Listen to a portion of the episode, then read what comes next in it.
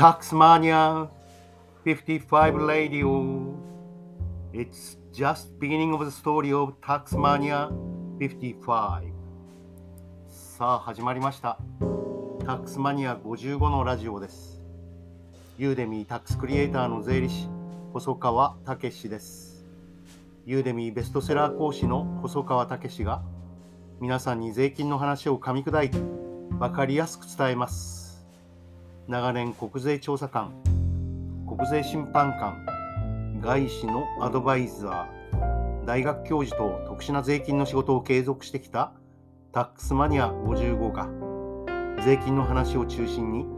税金以外のこぼれ話にもフォーカスして聞いている皆様に価値を届けます。初学者を意識して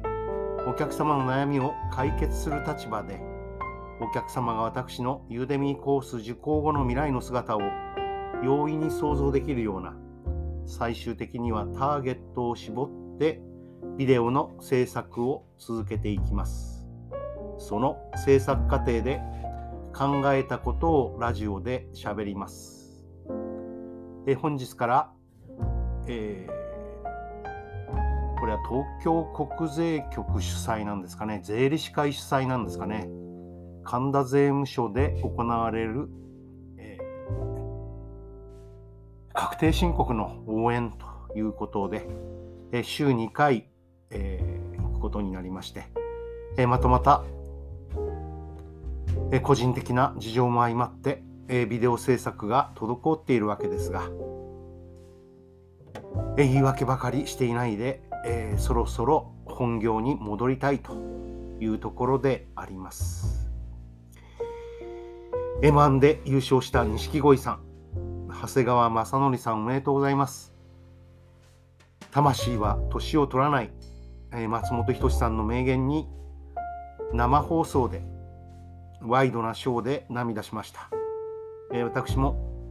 その場面を見ていて、えー目頭が熱くなりましたが、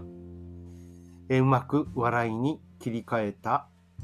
正則さんは、本当に素晴らしいエンターテイナーだと思います。タックスマニア55の物語は、そして皆様の物語もまだ始まったばかりです。本日は、えー昨日来お話しておりますのれん相続事件の第3回ということで、相続税評価額と営業権の本質論、のれんの本質論についてお話をしようと思います。営業権の相続税の評価額の意味というのはですね、やはりのれんの本質論、これに絡めて話をする必要があると思います。営業権は超過収益力のある企業について、認められるものであって、財産評価、基本通達の165と166にで定められている方法で、これも一種の DCF 法なんですよね。ディスカウントキャッシュフロー法、超過収益力の、えー現れである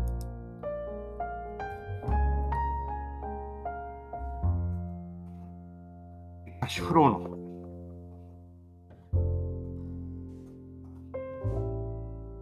将来の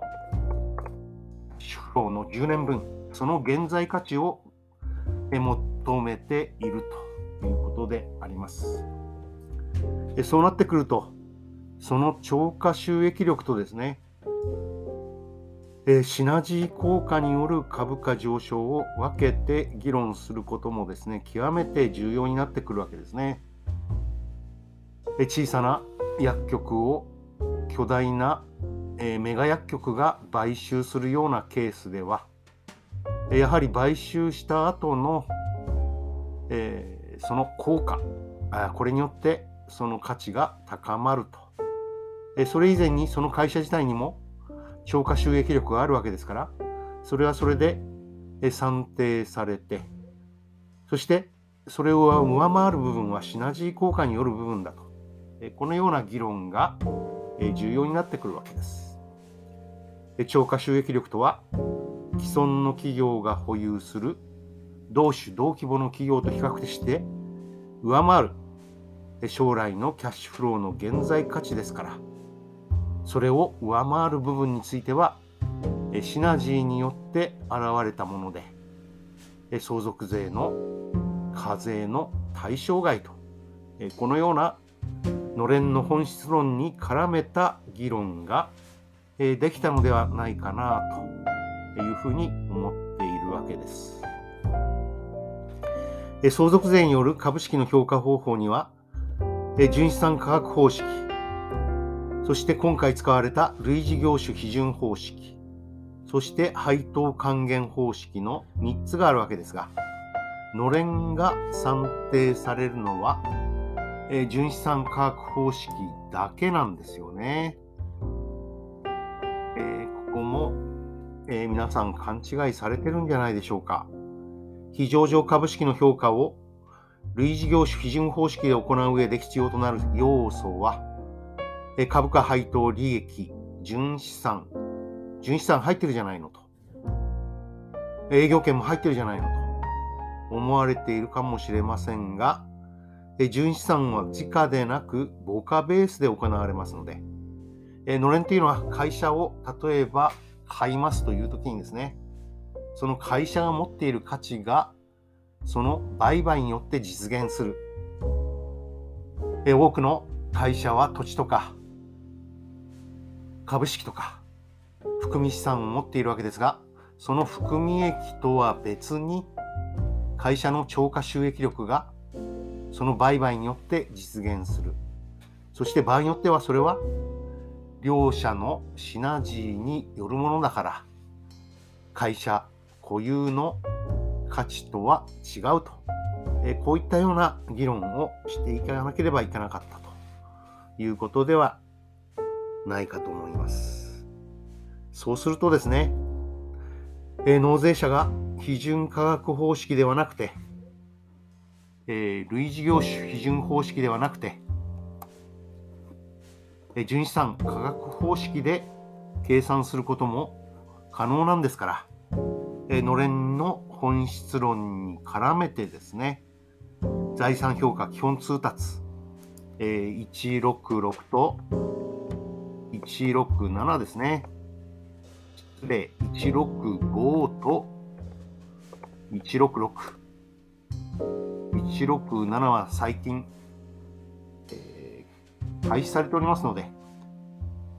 え財産評価基本通達165と166による営業権の評価、えこの正当性をですね、え主張することも可能でした。財産評価基本通達の165と166がどのような計算過程を経ているかというと、昨日お話ししましたように、超過利益金額ということで、3年間の平均所得金額、ここから50%を引きます。そして3年間の平均所得金額と直前の年を比べて、直前の年の方が低くなっていれば、その低い方を採用します。その50%から通達で定められた企業標準報酬額。企業標準報酬額というのは、報酬を取ることによって株価が下がるでしょうと。そして、会社の価値が下がるでしょう。そしてその企業標準報酬、役員報酬とか、給与ですね。そういったものは相続税財産のえ基礎になる価格であると。え、重要な基礎になる金額だから差し引くと。そして、え、総資産の額、え、ここに、え、資産のみならず負債が含まれているということも重要ですが、その5%を超える金額、これが超過利益金額だと。そしてその超過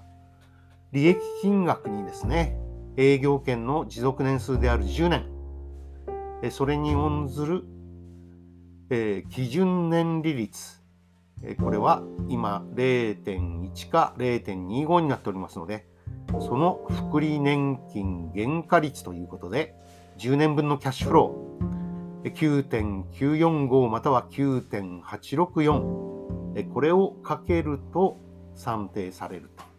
このような計算になってくるわけです。話していて、なかなか説明が難しいなと思いつつもですね、喋っているうちに少しずつ私の中では整理ができてきております。え皆さんもですね、今の話がわからなくても、え何回か聞いていただいて、えのれんの本質論に迫る。えそのためには、類似業種基準方式ではなく、純資産価格方式を基礎にすると。こういうお話でした。最後まで聞いていただきありがとうございます。タックスマニア55レディオえ本日はのれん相続事件の第3回相続税評価額と営業権の本質論についてお話しました。また明日聞いてくださいね。